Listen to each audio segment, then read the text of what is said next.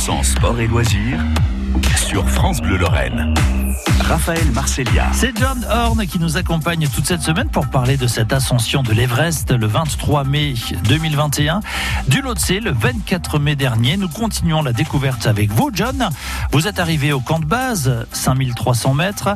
On prend conscience du parcours qu'il reste à franchir. John, on est dans quel état d'esprit quand on est arrivé au camp de base? On est assez excité. Hein, euh, euh, assez excité. En plus, c'est magnifique. Vous avez la, cascade de glace, l'Icefall, qui est juste devant vous. Donc, euh, tout de suite, on, gère la difficulté qui va, qui va, qui va venir.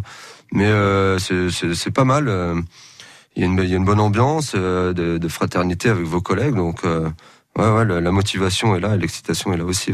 Alors les journées sont assez, euh, voilà, assez banales parce qu'il y a quand même pas mal de jours que vous avez, enfin, il y a beaucoup de jours où vous attendez au camp de base, donc il faut les rythmer un petit peu par le, le, soleil se lève très tôt, à 5 heures, donc à 6 heures, euh, vous, êtes déjà en train de boire le, thé, euh, puis vous en profitez un peu, bah, soit pour laver du linge, euh, soit pour prendre une douche assez euh, précaire quand même, et après, voilà, vous avez une tente messe, où nous on se rejoint entre participants, voilà, pour discuter, jouer aux cartes, des choses comme ça, et c'est rythmé un petit peu par les repas des siestes, de nouveau des repas. Et puis voilà, bon, on, on peut se balader quand même dans, dans, le camp de base, approcher l'icefall, pas, pas trop près non plus, surtout si vous n'êtes pas équipé. Donc euh, ça se passe plutôt assez bien, surtout s'il fait beau. Euh, généralement, c'est bien. Vous êtes combien dans les tentes? Alors au camp de base, on, est, on a une tente individuelle, hein. donc ça c'est très pratique.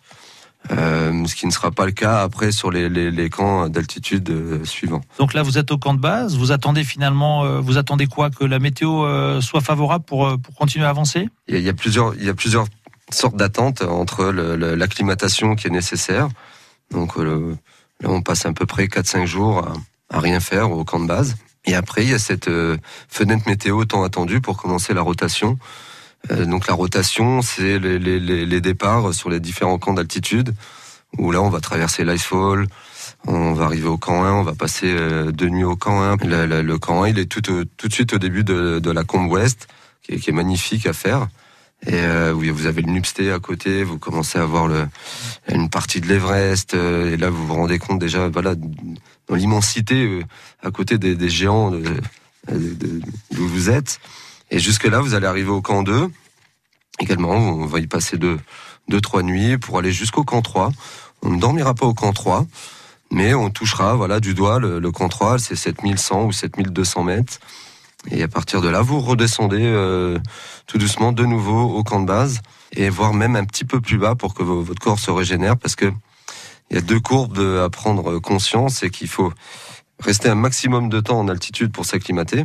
Mais plus vous restez de temps, plus vous vous épuisez aussi. Donc vous avez besoin à un moment donné de redescendre euh, vers 3000, 3500 mètres. Nous, on est redescendu à Nanche Bazar. C'est la dernière ville, ville, village où, euh, voilà, où il y a un petit peu de confort, où vous pouvez attendre quelques jours et vous régénérer un petit peu aussi. John Horn, Jonathan Kubler, messin de 43 ans, qui a gravi euh, l'Everest et le Lhotse le 23 et le 24 mai dernier.